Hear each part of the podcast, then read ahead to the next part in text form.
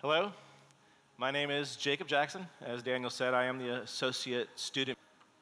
Hello, my name is Jacob Jackson. As Daniel said, I am the associate student in God's Word and for us to rejoice over it together. Um, I am wearing a sweater vest. Some of you may have noticed. Some people have told me I'm wearing the costume for preaching here. Uh, you know, last week uh, our brother Ben Merkel preached and he said, You know, I just can't do the sweater vest. And I agreed with him. I said it's too many layers, it could be very hot. But, but then I started thinking about how much comfort I get when Larry steps up and, and I just see that sweater vest. And I, I thought maybe with two weeks of guest preaching that you guys needed the vest. and, and so I, I, wore this because I love you. It's the only one I own. Uh, and so I am, I am grateful uh, to be able to come here and, and rejoice with you. Before we um, get into the message, let's pray together, please. Lord, your word does not return void. And you have given us a great love letter, your scriptures, that in Timothy you say is living and active. Lord, you are sovereign and knew that we would be gathered here today to worship you. And so in John 13, you have a message for our hearts. My prayer, Lord, is that our hearts would be receptive to your teaching that through my words and preparation, you would do a great work and use a broken person to bring your wonderful message. Help us to be submissive to your word as you teach us this morning. And in all things, we give Christ praise because it is by his sacrifice we have been saved. It's in your name we pray, Jesus. Amen. All right, so this morning, what I want to do, I want to ask you to imagine a scenario. Imagine that you knew for certain, by some miracle, God had revealed to you that in two weeks you would be dead. That you knew that you would be leaving the earth and your time here would be over, eh, and you knew certain that it was two weeks. What would you do at that time? Maybe you would spend all of your savings and buy a plane ticket and go to a destination that you've always wanted to see. Or perhaps you would just spend day after day relaxing and spending time with family and friends and eating and enjoying uh, the time that you had left on earth. What would you do? Whatever that bucket list is, the thing that you're thinking right now, I would do that. Now imagine that instead of two weeks, you had two days. Does that change your answer? Now imagine with two days left to live, you walk out your front door, you're gonna go accomplish that list, you're gonna see the sights, you're gonna eat the food, and your neighbor Stan is standing there and he wants to paint his garage. And he says, Hey, can you help me paint my garage? And this garage is beaten and weather torn and the paint is chipped off. This is not an easy spray job, and then you can get on the way.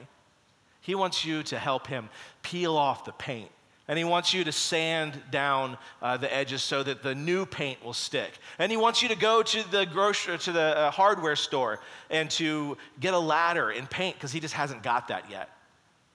Would you spend your last two days painting Stan's garage?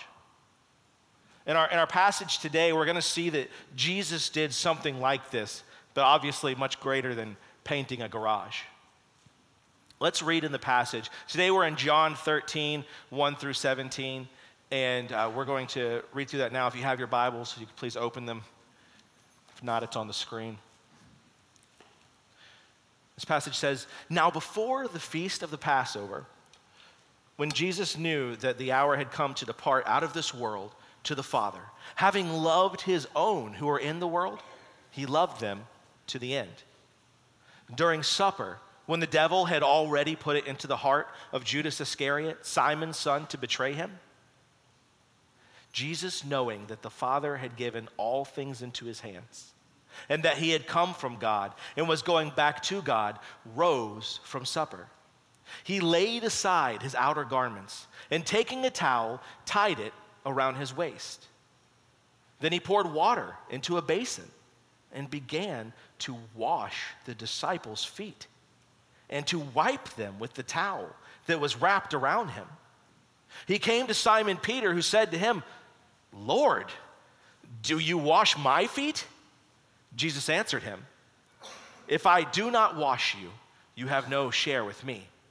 And Simon Peter said to him, Lord, not my feet only, but also my hands and my head. And Jesus said to him, The one who is bathed does not need to wash, except for his feet, but is completely clean. And you are clean, but not every one of you. For he knew who was to betray him. That was why he said, Not all of you are clean. When he had washed their feet and put on his outer garments and resumed his place, he said to them, Do you understand what I have done to you? You call me teacher and Lord, and you are right, for so I am. If I, then, your Lord and teacher, have washed your feet, you also ought to wash one another's feet. For I have given you an example that you also should do as I have done to you. Truly, truly, I say to you, a servant is not greater than his master, nor is a messenger greater than the one who sent him. If you know these things, blessed are you if you do them. And so this morning, uh, this passage is not one where we have to do a lot of work to figure out what the main point is. Verse 15, Jesus lays it out plainly for us. He says, For I have given you an example that you also should do as I have done. So Christ is saying to us that we should serve as he has served. And so, what I'd like to do this morning is to walk back through the passage and, and kind of glean and study how it is this would affect our lives, how we should serve, and what that might look like. And so, in verse 1, I just want to jump right back up to verse 1. It says, Now, before the feast of the Passover, when Jesus knew that his hour had come to depart out of this world to the Father, having loved his own who were in the world, he loved them to the end. Right in verse 1, it tells us that Jesus knew that his time on earth was coming to an end. And Jesus was smart, so he knew that, like all men, he was going to go out by death. And he, he teaches us. This wasn't like a vague knowing. He knew that he was going to die. And he tells us in Mark 8:31, it says, And he began to teach them that the Son of Man must suffer many things and be rejected by the elders and the chief priests and the scribes and be killed. And after three days, he would rise again. Jesus knew that he was walking into a hard season of life. It also tells us that it was before the feast of the Passover. So, all of Israel at this time would have been remembering and celebrating that great moment in their history when God spared them the wrath that was due to them for their sins and did not take their firstborn. By the sacrifice of a lamb, taking the blood and spreading it over the doorposts, God passed over the homes of the Israelites. And Jesus knew reflecting on this, that he would soon go to be the better and final Passover lamb that would fully and finally secure people's sins so they could be with God. And he knew that this would not be pleasant. He knew that he was going into a hard season of life. But what we see is that a hard season of life does not excuse us from serving one another. A hard season of life does not excuse us from serving one another. Knowing all of this, Jesus still humbled himself and he served his disciples by washing their feet. And when we hear a story like this, we might be really tempted to say, well, you know, of course Jesus washed their feet. It was Jesus, right? Of course he did that. He's perfect. But Hebrews 4 tells us that Jesus experienced all the temptations that we do, yet he was without sin. And when we see something like this, we are tempted to think that our lack of perfection is a viable excuse for our lack of service. That's the wrong direction for our minds to go, to think that because we are not perfect, that we are excused from service, that we somehow must be perfect first before the Lord can use us. Paul, who declared himself the chief of all sinners, was shipwrecked many times and beaten and maligned, and God used him greatly. And more modernly, Adoniram Judson, William Carey, Lottie Moon, all great missionaries who served in a very hard way in time of life. And we know people in this very church personally, people who serve in grief, who serve with physical sickness, who serve with hard circumstances. They serve one another, not taking a hard season of life as an excuse to step back. And, in a great mercy, these people would probably tell you that service to the Lord is not like any other service. In fact, Ephesians 2:10 tells us that for his workmanship, we are his workmanship, created in Christ Jesus for good works, which God prepared beforehand that we should walk in them. Part of our salvation is that we would do good works, that we would serve one another. To be saved by Christ is to be a servant like him. And when we serve in a hard season of life, we find that the Lord is gracious to us. As we pour out to other people and to each other, the Lord pours into us. And we find that we are more blessed than those who are receiving our service. If you sat down with people in this church and had conversations, that would be a theme that comes out over and over again. Moving on into verse 2 through 5, let's read that passage, that part of the scriptures. It says, During supper, when the devil had already put it into the heart of Judas Iscariot, Simon's son, to betray him, Jesus, knowing that the Father had given all things into his hands, and that he had come from God and was going back to God, rose from supper. He laid aside his outer garments and taking a towel, tied it around his waist. Then he poured water into a basin and began to wash the disciples' feet and to wipe them with the towel that was wrapped around him. Jesus, knowing all of these things, he, he gets up and he washes the disciples' feet. Does this strike you as incredible? For some of us, we're like, he washed feet. What's the big deal? For, for other people, you're like, no, it's feet. I get it. That's disgusting. I don't want to touch feet. This was an act of service. Let's, let's just look a little bit at, at, at what it was like for feet back in the day. So, in, in Jerusalem and Palestine, walking was the main mode of transportation, right? And the streets and the highways and byways were dirt and stone. And so walking around uh, got, got your feet pretty dirty. It was dusty. And the roads were traveled by animals just as much as people. And it wasn't like today. No one was following around their donkey with a little bag to pick up the donkey presents and put it in the specially marked bin. It's not presents. You get my, you get my drift? no one was doing that. So by the end of a day, walking through dusty roads, traveled by animals, with the sweat of miles on you, feet got to be pretty nasty. And the way that they would eat back then is the table would be really low. And so you'd recline usually on your left arm, and your feet would be sticking out, kind of radiating. So you're all seeing each other's feet. They weren't hidden. And so it was very necessary to have a pleasant meal for someone to wash the feet. And this was typically reserved for the servant of the house, the slave. It was reserved for someone of low position.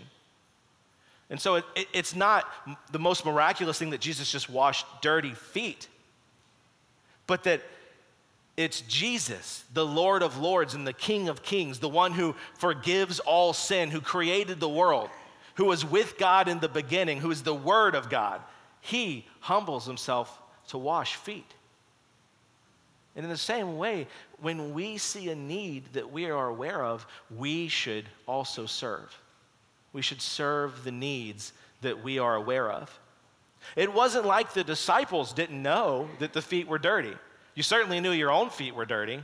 Any hiking done in sandals, and you, you know how bad that feels. But they knew their own feet were dirty. And, and given the chance, they probably would have fought over serving Jesus if he had asked them to wash his feet. They probably would have fought over the chance. They were always bickering over who would be greater and who would have the place of prominence next to Christ. But not one of them got up to wash each other's feet, to be in a lower place, to become a humble servant to each other was something they weren't going to do. The need was ignored. We should serve the needs that we're aware of. Now, maybe you're thinking, you know what? I would have washed those feet. I would have done it. I have no problem washing feet, and maybe you would have. Maybe that's something you would be comfortable doing. But before we judge the disciples too harshly and come down on them, let me ask a question. Is there an area of service that you're unwilling to do? Something that you're just not going to serve in? James 2, 15 through 16, it tells us if a brother or sister is poorly clothed and lacking in daily food, and one of you says to them, Go in peace, be warmed and filled, without giving them the things needed for the body, what good is that? So, likewise, if you walk by the children's ministry table at the ministry fair outside, and you see that this very important ministry needs people to come and teach the hearts of children and to witness to little lost people, but you don't fill a spot, what good is that? Now, maybe this is not your area. Maybe you're like, you know what? I love serving in children's ministry. I would wash the feet. But if there is an area in our lives that we are simply not willing to serve in, it is a good indication that something is wrong in our heart. Is there somewhere you're just not willing to serve? Or is there someone you're just not willing to serve? We should serve those needs that we're aware of. Now, moving forward in our passage, uh, verses 6 through 10, it says, He came to Simon Peter who said to him, Lord, do you wash my feet? Jesus answered him, What I am doing you do not understand now, but afterward you will understand. And Peter said to him, You shall never wash my feet. Being a, a little obstinate there, if Jesus wants to wash your feet, you should probably let him wash your feet. Uh, but Peter, trying to honor Jesus, says, You should never wash my feet. And he says, If I do not wash you, you have no share with me. Understanding this was a big deal, Simon Peter said to him, Lord, then not my feet only, but also my hands and my head? And Jesus said to him, The one who is bathed does not need to wash, except for his feet, but is completely clean. Now, if you are in the habit of reading commentaries and, and going through the different theories on what the symbolism of heads and feet could mean, you could find all kinds of things. Uh, prominently, maybe Peter was referring to the uh, Jewish uh, cleansing rituals of washing your hands and washing your head. Possibly he was referring to that. Well, if you're, if you're going to wash me, then referring to, to those practices. Probably what I think is maybe Peter was just speaking off the cuff like he normally did. Peter was not a man known for uh, being slow to speak. He usually popped out with what was going on in his mind. He was usually very brash. But I think that the main point for our story today for, for these scriptures is not what hands and feet meant, but that God Himself, the maker and creator of the universe, the one that sustains all of life, Jesus, the Son who, who rescues broken sinners and turns hearts back to Him, the one who has the largest and the biggest claim to say, I should be served, instead, served by washing feet. I think that is what's most important in that passage, in that part of the scriptures. Moving through, going further, it says, uh, For he knew who was to betray him. He says, Not every one of you are clean. And I wonder, you know, I wonder if Jesus, during that time, he said, And you are clean, but not every one of you. Judas. Yeah, I doubt he did that. But maybe there was some eye interaction there. That's how I imagine it. He says, You are not all clean. For he knew who was to betray him. And that was why he said, Not all of you are clean. When he had washed their feet and put on his outer garments and resumed his place, he said to them, Do you understand what I have done to you? Which is, is funny because he tells Peter, You're, n- you're not going to understand this until later. And then he asks him, Hey, do you understand this? Um, but that's not the most important thing. I, if we look at verse 12, it says, when he had washed their feet. And there's a picture up here. We were at Duke Gardens doing a prayer retreat. Uh, I've never been there before. It's beautiful. And we were praying and, and, going through a whole morning of prayer. And I walked into the chapel on the campus there, and I walked in, and it was grandiose and, and huge and big. And I took a little turn to the left. Um, and went into this little hallway, and there was the stained glass window, which is perfect because this is a depiction of John 13. And there's a close up. If you look, it's Jesus washing Judas's feet. And we know it's Judas because he has that little money purse around his neck. He was the keeper of the money. And when I look at this, I, I just think, how hard must this have been? Jesus, Jesus loved Judas. He had walked with him for years and had taught him just like the rest of the disciples. And he knew, he knew what was going on in his heart that he would be tempted to betray Jesus. And how hard it must have been for Jesus to humble himself and to wash his feet. In the same way, sometimes God puts people in our lives that are harder to serve. And we should serve those people. God may place in our lives people that are difficult to serve. Service is not always something that's a joy to do. Maybe someone who has hurt you in the past is present. But as an act of love, we should serve those people too. And maybe those people in our lives are not even believers, which is probably the case with Judas. But we are called to serve them and put the gospel that we proclaim with our mouths into actions with our hands. And I believe that's what Christ was doing. I believe that Christ served Judas not to heap more coals on his head and to make the fact that he was going to betray him harder and worse, but so that he would know, that Judas would know that he was loved as Jesus knelt there and washed his feet, that he would know, you can come back to me, Judas. You don't have to do this. And so, in the same way, when we serve those people in our lives that are harder to love, it speaks to them in action that the things we proclaim about Christ are true and good. And so, we should take those opportunities when we are given them and we should serve. In verses uh, 12, through 17, passage ends. He says, You call me teacher and Lord, and you are right, for so I am.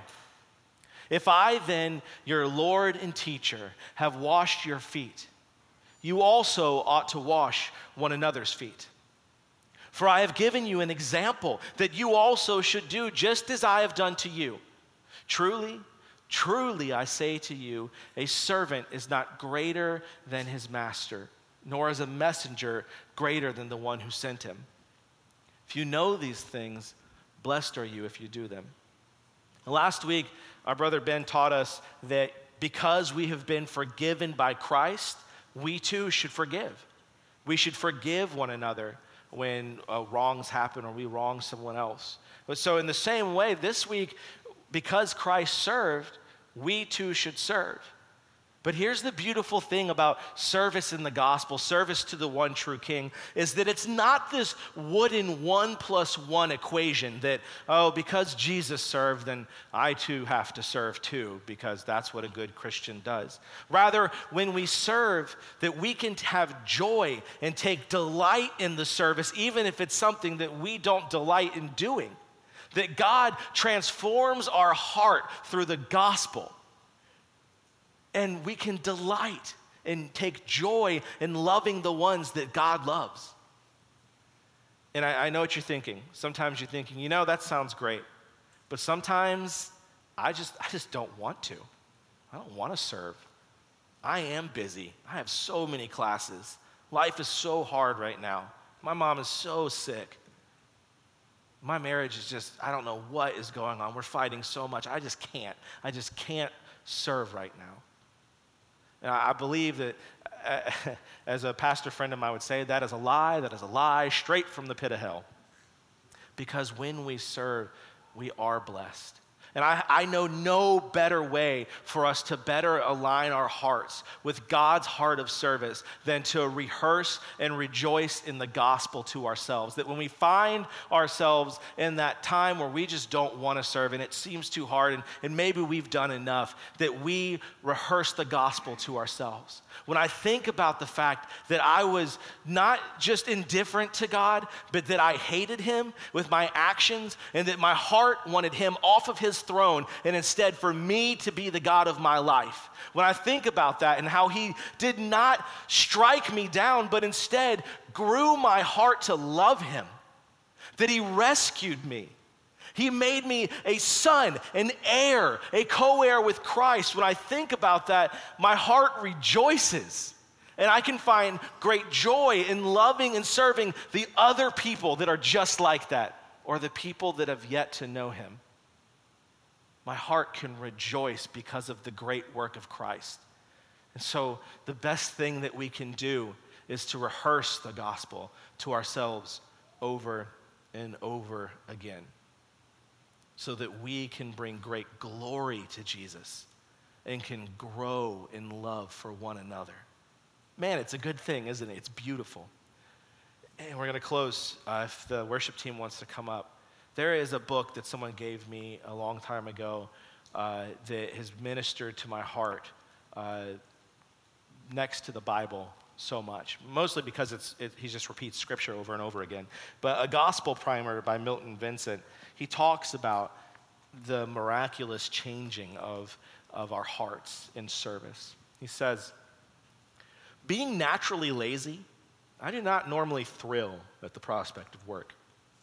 But the more I embrace the saving work of God on my behalf, the more I find myself embracing the works for which God saved me. And as I am working hard at doing these works for the good of others, I experience the truth of Jesus' words. It is more blessed to give than to receive. I also find myself saying with Christ, My food is to do the will of Him who sent me and to accomplish His work. Indeed, gospel motivated works do for the soul what food does for the body. They bring refreshment, enjoyment, blessing, and strengthening to the doer of the deeds, even more so than to the receiver. Hence, the fact that God has prepared such works for me to do becomes a part of what makes the gospel such great news to me. Jesus was truly right. If you do these things, you will be blessed as our hearts grow more like His, we are blessed. And so, brothers and sisters, I want to encourage you this morning that we would listen to the Word of God and know that serving one another is not a burden placed on our way as we try to earn our own salvation, but because of the great work of Christ, that we can share in the work of serving His church and be blessed. Pray with me. Father, you are such a good good God. Amazing in glory, majestic. You have created all things, and yet you show us that your heart is to be a humble servant, so that the people who rebelled against you, which is us all, could be included in your family.